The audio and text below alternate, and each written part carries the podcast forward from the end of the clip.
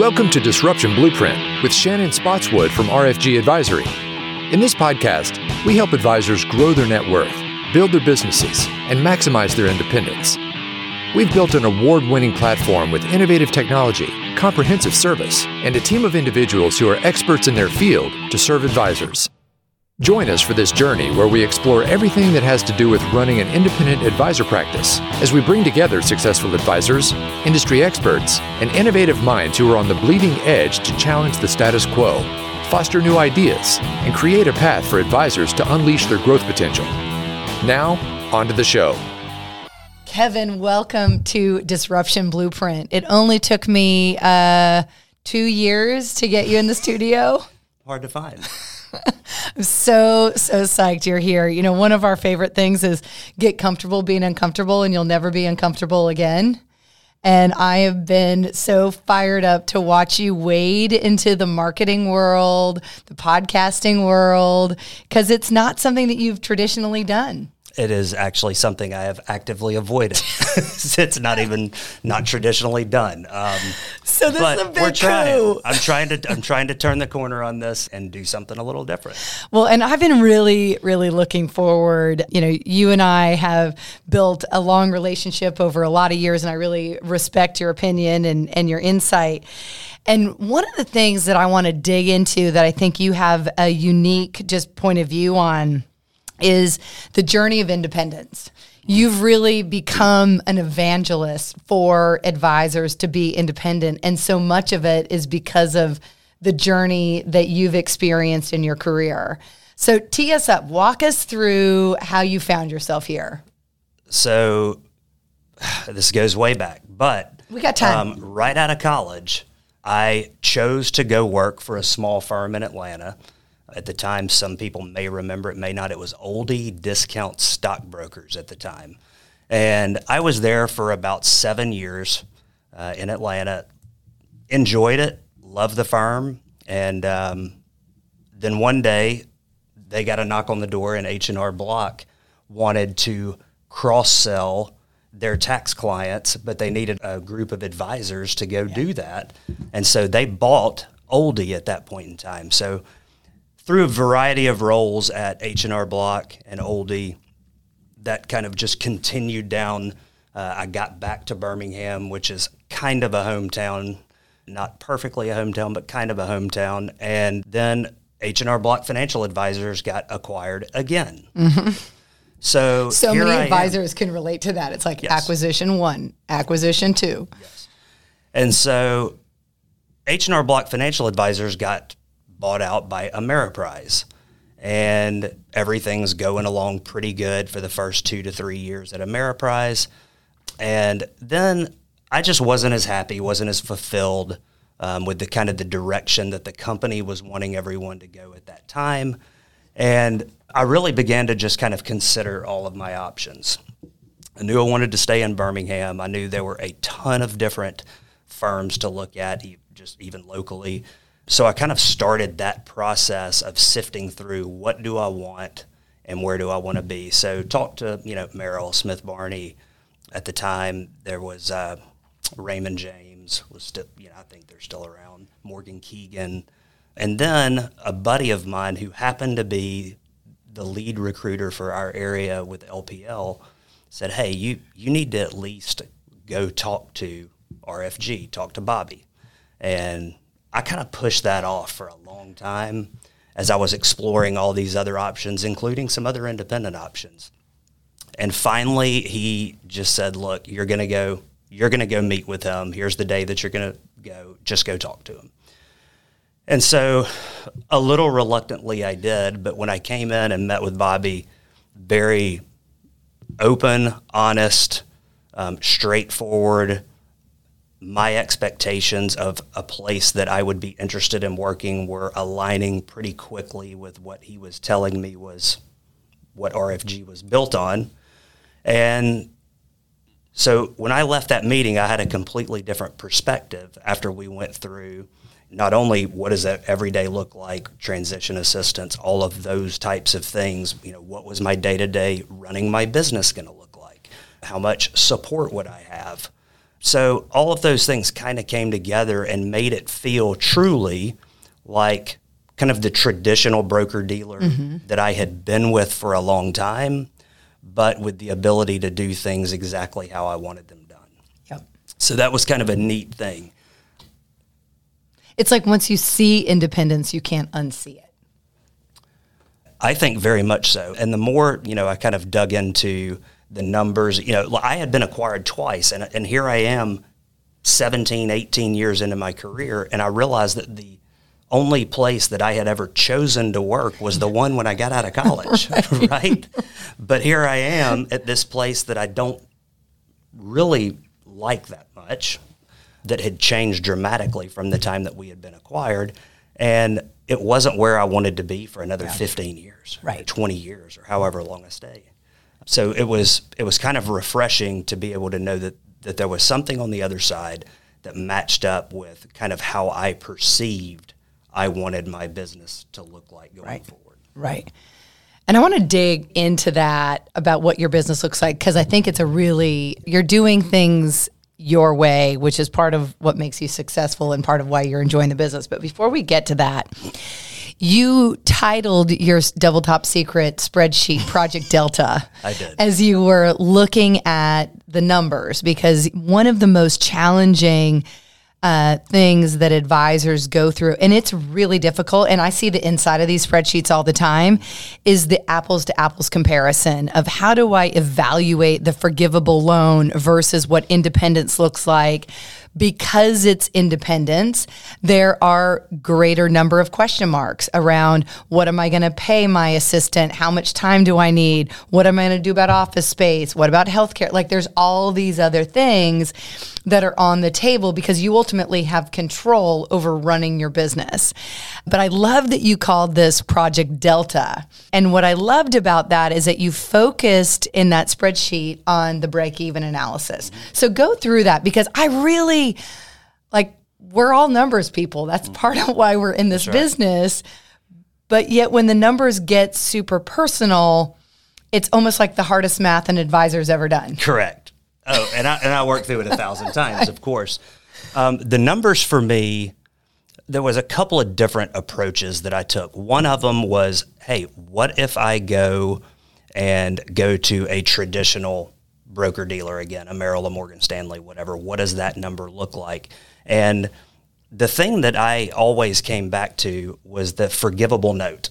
Yep. Okay. The forgivable note, the first day is always the greatest day, as we've talked about, when the money hits the bank account. But then it's the five to 10 year consistent monthly drag on all those earnings through paying back part of that forgivable loan, the taxes that they hold back on it. So the reality is that that money gets to you, and yes, you are free to do whatever you want to with it, but there is this consistent drag over whatever the duration of the remaining note is. Mm-hmm. I had been through two of those via retention packages, mm-hmm. and it was fun to get the check. But then every month, when they continue to hit your paycheck, it's like, all right, well, at least I have that money. It, it's less exciting. It's not as rewarding anymore, right, as, as day one. So I really wasn't looking to go through and get this giant payday again, mm-hmm. right, through these retention packages or through a bonus f- for transition. So I looked at it in a different way, and that was, well, what if I don't take anything up front? What is my break even going to be from a revenue standpoint? Against that forgivable loan. Not even for, Not even not even okay. not even against the forgivable loan. If I just move, in other words, Yep. if I just move, what percentage of my asset? Let me rephrase. What percentage of my assets do I have to move to be where I am today, but independent? Yep. Okay.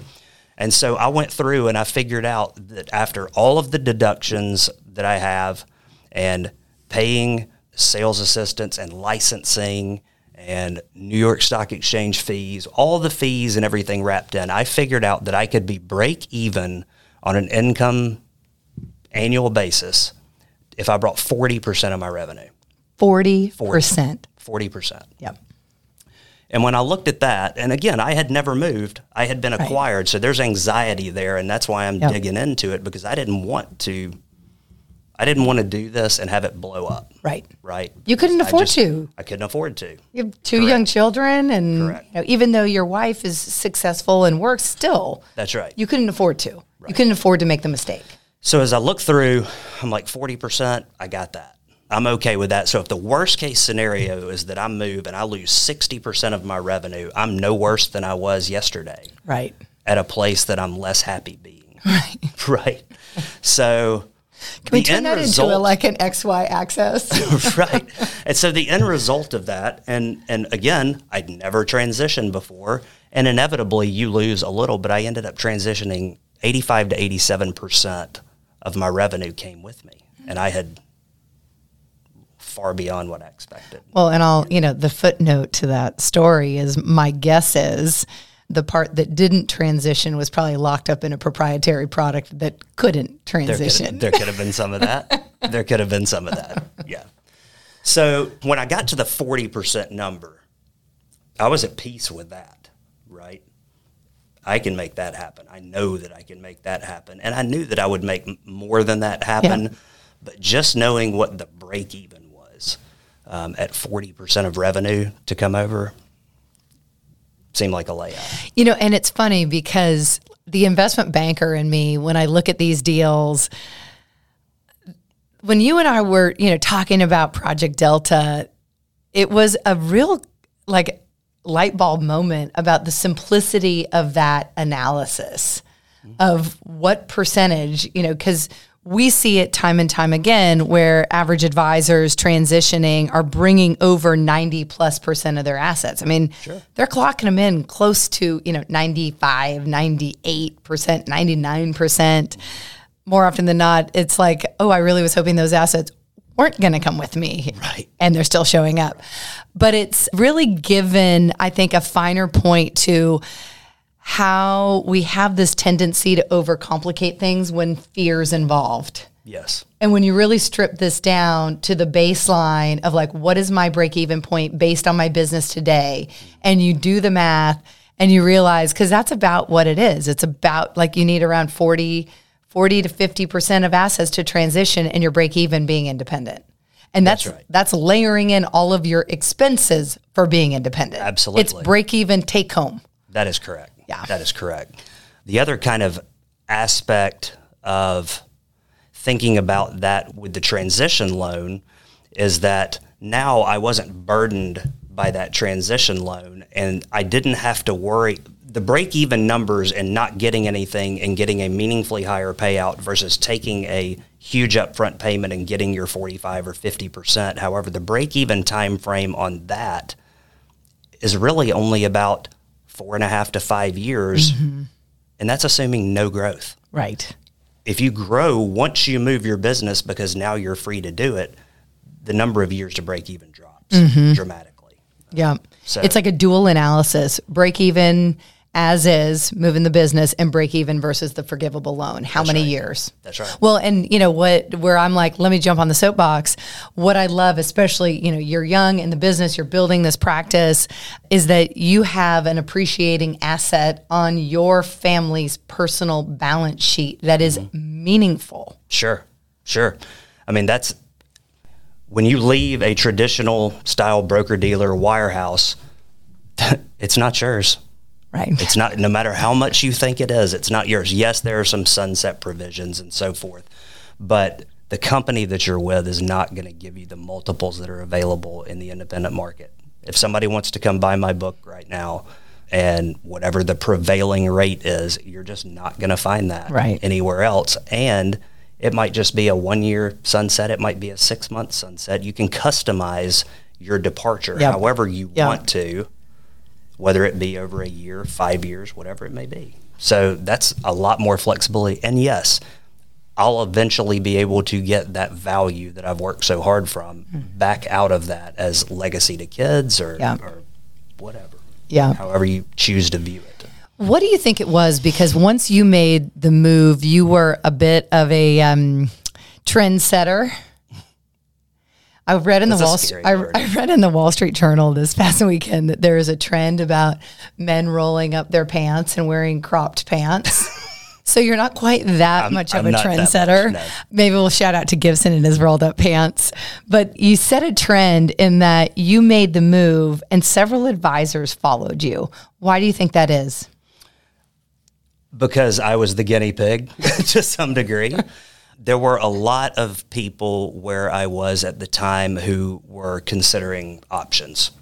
And when I had figured out that I was going to do this, I had spoken confidentially with a number of them, and they were all very interested. They had come over and met with Bobby, um, kind of came away with the same impressions and ideas that I had from it, and were on board with considering it. But I was first, Yeah, to, you to were. my knowledge, I was first, and um, I told Bobby, I said, you know, let's let's make this go really well because there's more where I came from, and I think now, I don't know, I think I brought over six, five or six guys Yeah. at some point, five or six guys. Yeah. So, and everybody is happy and happy that they made the change, and it took a couple of years. That's like, oh, I know, I know, my heart's right? so happy. So Yeah.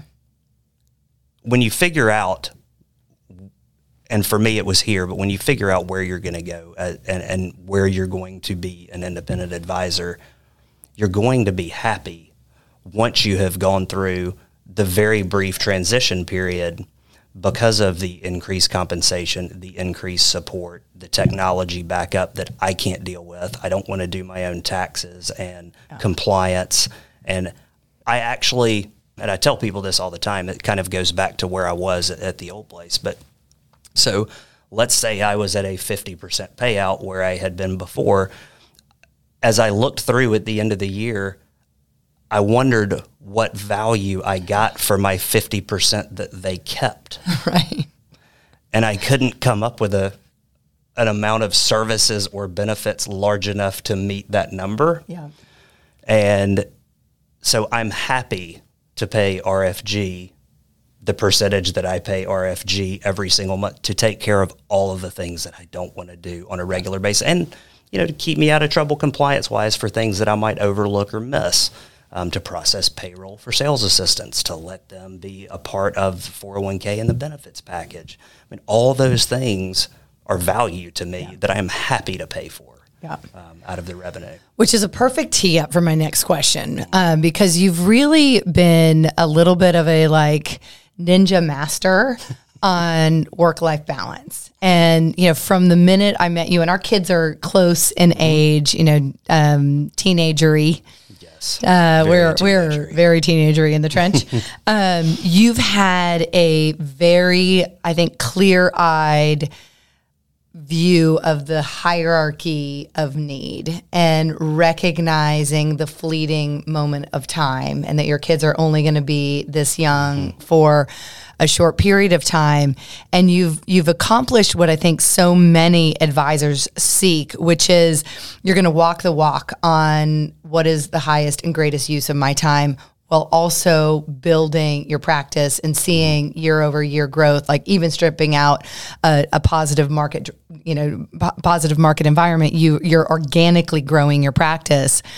You know, Bobby always likes to say there's no such thing as work life balance. There's just life, which I really, I, I think the second you think, oh, I'm seeking this like balance, you're you're going to be so disappointed how have you done that and and how have you really structured your time that you're walking out the door and you're picking up the kids and you're at the you know you're at the sports field you're really really involved very intentionally with your children's lives the the biggest thing is making the conscious decision that that is what you want and that's what you're going to do. Period. Um, I used to coach baseball. I would pick him up from school, take him home, get him changed. We'd go to baseball till seven. Now it's you know until he started driving. Not long ago, it was uh, cross country, and now it's cheerleading for my daughter. Those my son is a junior now and he's halfway, almost halfway through his junior year as we as we do this. I got a year and a half left with him in the house, and then he is gone. I want to be a part of every single thing that he'll allow me to be a part of until that time ends. And likewise with my daughter, cheerleading competitions. I don't know anything about cheerleading. I didn't know anything about cross country and running either when my son started.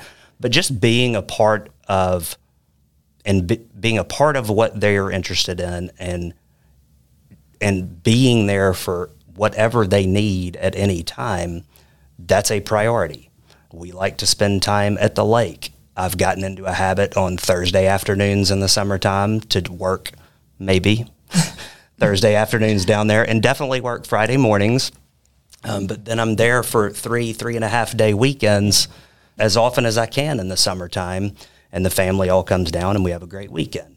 So I think it's the conscious decision to commit to being there and realizing that yes, we owe a, a, duty and we have an obligation to our clients to be there for them and to provide things, but they also understand that we have families that we want to be a part of and watch them do all the things that they want to do just like they do mm-hmm. and leaving at 3.30 in the afternoon most days is not the end of the world it can be managed or if they really need to call me in the afternoon they can call me yeah. and let me know whatever it is um, and i don't mind doing that because they also understand that i value my time mm-hmm. and, and i've worked with many of them for so long they kind of know what my hours are just yep. organically but it's the conscious decision to do it I mean, I'm not going to miss, you know, any more cross country or track meets or cheerleading sessions because I'm working. Right. Like that's just, I mean, there might be a rare meeting out of town that something comes up, but, but I'm just not going to do it. So why don't more advisors walk the path that you're walking? I really don't know unless they feel some kind of corporate loyalty at some point where they feel like they have to be there. I think COVID's broken a bunch of this down though in the last couple of years. I don't think it's as bad as it was. I think more people are starting to to take time out of the office. I think that they are working, you know, remotely from home and a little more flexible in that. I think it's actually getting a little bit better. But traditionally, certainly, you had to be in the office until four o'clock right. when the bell rang. Right. be there at eight thirty because you might somebody might need to run a trade, and you know yeah. those days are gone. Certainly in my world, they yeah. are gone. Yeah. Um, with so much going to portfolio management and less transactional yeah. type business that's evolved over the last 10 years even even longer than that really i just i don't think the importance of being there you know, 8.30 to 3 o'clock every day is what it was yeah. but it's still ingrained in a ton of people's heads. Yeah. You know and and there's still plenty of guys that wear ties to work every day and i can't imagine doing that. We would be um, like are you going on a job interview? Right. What's wrong? You feeling okay? But I, I just can't imagine living w- with constraints like that and the continuous you know meetings about meetings. You know, it's um, I one of the best pieces of, of advice on this that I absolutely love is that whole concept of you know I'm too busy, I'm too you know I can't I can't make it, I'm too busy. You replace that with it's not important to me. And the second you have to, oh, I can't do that. I'm too busy. I'm too stressed. I'm blah, blah, blah, blah, blah, with it's not important to me. It is like someone slapping you across the face because right. you're like, you know, I'm too busy. It's not important to me to be present for my daughter's cheerleading right. competition. Right. It hurts. Like that. Right. That's going to sting. Wakes you up. That's going to wake you up.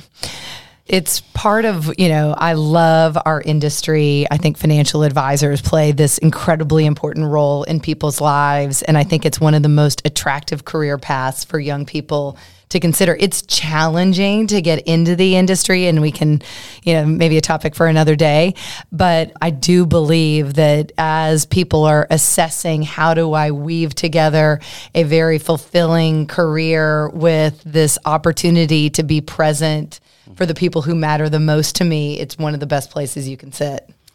I've told people repeatedly if I had to sit in a bank from eight to five for three times the money right. that I make now, forget I it. wouldn't do it. No way. Or if I anything that restrains me to where I have to be somewhere yep. from eight to five every single day, you can forget about it. Yeah. I'm just not going to do it. It's not worth it anymore. Right. I mean, it's just not worth it. The flexibility of being, you know, which kind of brings up something I know we were going to talk about earlier, but um, or, or later on, but the flexibility to be a mile and a half from the school, Yeah. the schools, both Yeah. of them, and to just have access to run down there and pick up or see them compete or watch a football game or whatever it may be, and the same distance from the house, Yeah. It changes your life. it has. It changes your life. Okay, so let's talk about it. You and a few other advisors bought your own building, um, RFG Annex, as I like to call it. and uh, I- I think that that's a dream that a lot of advisors really have is like, I want, you know, there is something around like, I want. I want to own the brick and mm-hmm. mortar that is surrounding me, not only from a financial balance sheet perspective in terms of investing in an asset as opposed to paying rent. How did you go about doing that and would you do it again? I would 100% do it again. The process really took us about a year or a year and a half. We were not in a hurry to move into a new building. And a lot of the things that we had looked at were more than we just really wanted to bite off, more from a square footage standpoint than a pricing standpoint, because the market was good, interest rates are cheap. But we finally found a place that fit kind of the, the right size and a really good location that's close to lots of restaurants and little neighborhoods and so forth. So it's it's been great. Clients that are in that area love to come by all the time, mm-hmm. right? They just I had somebody Pop in. walk, pop in this morning, right? Katie wasn't there. The door was locked. I had to scramble to go unlock the door for her, right? so um, little things like that. But to be able to invest in an asset that I'm just paying for over time, and then when I'm done, either own the building and just collect rent during retirement or sell the building if there's any appreciation. We did not go into it with that as a as a main agenda item. But it's been it's been great to be able to just kind of pay ourselves back and get the depreciation and so mm-hmm. forth off of it. And I think if you if you go in and you look at at the right size place for the right number of people that are going to be there for a while, I think it's it's it's a perfect situation. Yeah. I mean, it really is, and especially when you get to select your own location close to your clients and and other things that you enjoy doing. I hope that this is one of the trends that we see in the next couple years. You know, you guys have done this. Our advisors down in Shreveport have bought and renovated a, an old house, the Pink House. The Billings Group up in Kansas are looking at buying and renovating an old building on Main Street, Cincinnati. Steve Spaeth up in Cincinnati at River Oak is looking to do it. This whole idea of like changing the paradigm of where an advisor works weaves into the client experience. So from, you know, from my perspective, it's a little bit like the oldest play in the book. Doctors have always done this. They all own their businesses. Like, find me a doctor. Well, now with the ro- physician roll ups is a little bit different. But if you roll back the clock, Right. certainly my father was an orthodontist. He owned all his real estate. That mm-hmm. was a part of of building a successful business. But I love it when it takes it one step further and it's not just. It becomes like my clients are popping in. Billy Right. Haskins is building a new office in uh, Enterprise. That's going to be really cool. And they're all being designed around this. Like it should feel comfortable. It should be inviting. You should want to come and hang out. Right. Because we're, you know, stewards of these Right. clients' life. It's so much more than managing their assets. It's being their life coach. It is. It is. And it is nice when they just pop by. We like being a part of that community. Yeah. You know, you know, this building, RFG corporate, is in one section of town in Vestavia, which is fantastic. We're kind of a little further south in Uh. the Inverness area. And that's where I have a lot of clients down that way. Yep. And so it is nice to be able to say, oh, I'm right there in Inverness, right off Come on over. Hollydale. Drop by. Yeah. Just come on by. I'll, I'll send you the address. Yeah. And then having them do it. Right. I mean, it's it's fantastic. Yeah. I mean, I, and and really more than anything, it's just because now I feel like I have my business exactly in the center of the people that I serve. Yeah. Ra- not rather than where I was, but it's a lot closer than where I was. Yep. Right. So Yep. um, it's been it's been excellent. That's awesome. All right, so I want to talk about succession planning. It's on like everybody's mind, uh, especially in light of the the more recent volatility. We've been seeing like record number of deals that get reported. There's obviously a lot of kind of internal succession that's probably not hitting those deal tables. You know, you're of the age, a natural acquirer of assets. But to date, you know, it is the the numbers really haven't budged. You know, in the past seven years, we've been pinned at 15% of advisors have a succession plan. The industry is aging. You know, we are, show me a study, it's somewhere between 60 and 65 years is mm-hmm. the average age of financial advisor, which means we have some that are older right, than, right. than 60. Some um, we've talked to. exactly. So, what do you think is going to, what's going to have to happen for these assets to start transitioning in earnest to the next gen advisors and what are the the pitfalls of really looking at succession as the driver of your business growth well, I think everybody has the has the glory idea of just acquiring everything they can get their hands on, right? And just their revenue goes through like the, the Gordon Gekko model. It is. I want it all the reality is that the 65 year old guy for the last six or seven years has just sat back and made 12% increases every year or more. And it's been insanely easy in those cases to just why give up the paycheck? Like, if I sell it, I might get two or three times, but I could sit here for five more years and then get two or three times right. after making five years of income the thing that I think is going to happen, unfortunately, and, and, this goes back to a saying that I learned early in the business, um, was that financial advisors die at their desk. and I think there's a couple of sides to that, and I. I don't believe it all the time, but I think there is a lot of truth in it. Is that they build such good relationships over so many years with their clients who are close family friends or get that way that they don't want to relinquish those families over to people who may not care as much as they do. Mm-hmm. I get it. Yeah. I get it. The problem with that is you don't know when you're going to go. And you're going to leave them in that situation at some point anyway.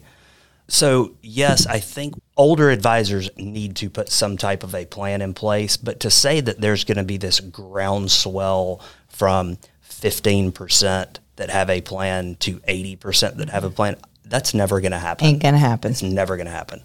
But reaching out to people in the area to let them know that you're looking, uh, preferably if they're already independent advisors, and just starting to build those relationships. And that way, I mean, you never know. They could have a health scare yeah. or something could change dramatically. They may want to move to the beach and they're just for whatever reason, maybe we have a bear market for four years and right. they're just done. Things will change at some point in time, and you want to be the person that they remember having those conversations with. Yeah.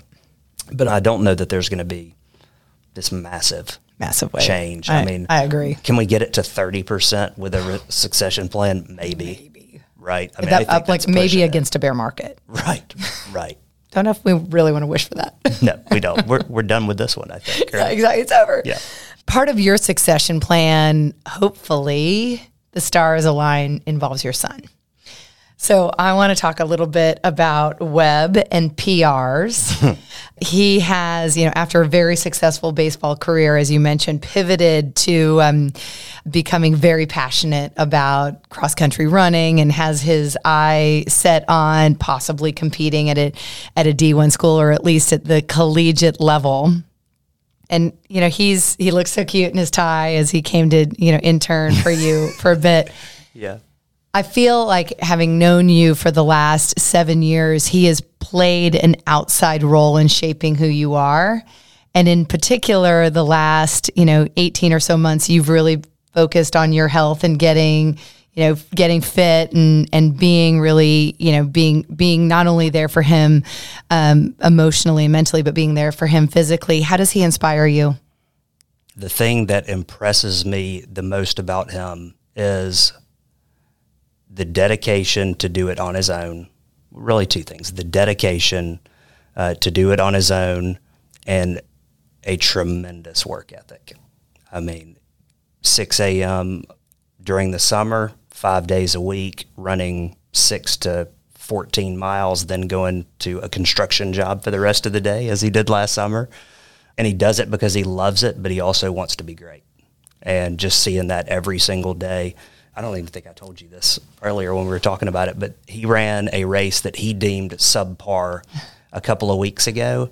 And the next morning when I when I got up and came out, his car was out of the driveway and I looked I looked to see where he was and he was back at the same place that he had run the night before, running the race again because he was disappointed with how he performed and he wanted to go back. So that's kind of wow. this relentlessness and this just dedication that that he shows. I mean, it's and and that's a little bit of what went into you know the commercial that that yeah. I did this year, as yeah. you talked about my my new uh huh breaking out into the marketing. Out. But it also kind of goes back to the trip that we had this summer in preparation for his season. But there was kind of there, there's been this kind of underlying theme for the majority of this year called relentless forward progress. And that's kind of something that I have thought back on many, many times. You know, the Lake Martin 27 mile run, bad knee halfway through.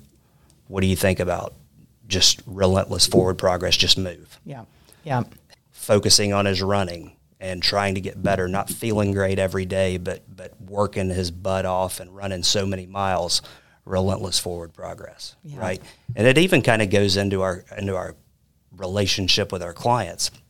Yes, we have not been forward progress for the past year, dollar wise or mm-hmm. percentage return wise, but you can still apply that relentless forward progress theme to are we still taking care of long term care needs? Mm-hmm. Are we still making progress in getting their estate plan done? Are we still making progress in making sure that we're pulling money out of their tax deferred accounts efficiently? All of those things are progress, yep. right? And we just have to continue to do those things. Yeah, I love that. That's going to be the title of your podcast. Relentless forward progress. Let's not get carried away Come about on. me and a me and a series of podcasts. so, but yeah, that's um, that's what I most admire about him. What's his best PR? Mile is four thirty eight, and five k uh, was last weekend sixteen sixteen. Wow. So, and his goal is sub uh, for his junior year, he'd like to go into the 15s. Yeah. Any number in the 15s would be good. And mile goal this year is probably uh, 420, if I had good to guess. Night. Man, that's smoking fast. Got to get a, both of them a little bit lower, a little lower. and then he'll have his. He, he might have his choice. So, that is awesome. it's, it's been exciting. great having you. Well, thank you for having me. It's it was really enjoyable. awesome. Yep. Loved it. Thank you for listening to the Disruption Blueprint podcast. Click the follow button to be notified when new episodes become available. Visit our website at www.rfgadvisory.com or schedule a call on our advisor resources page. And don't forget to click the follow button to be notified when new episodes become available. Content here is for illustrative purposes and general information only. It is not legal, tax, or individualized financial advice nor is it a recommendation to buy, sell, or hold any specific security or engage in any specific training strategy. Information here may be provided in part by third party sources. These sources are generally deemed to be reliable. However, neither our guest nor RFG advisory guarantee the accuracy of third party sources.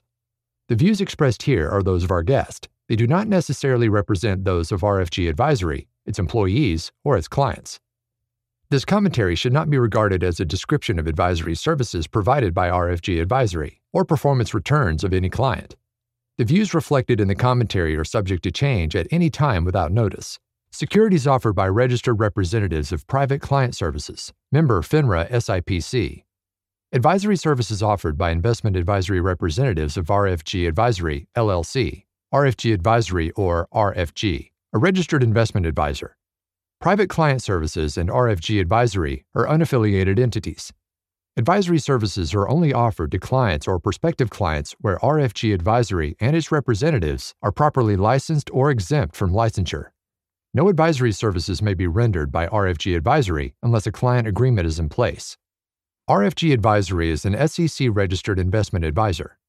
SEC registration does not constitute an endorsement of RFG by the Commission, nor does it indicate that RFG or any associated investment advisory representative has attained a particular level of skill or ability.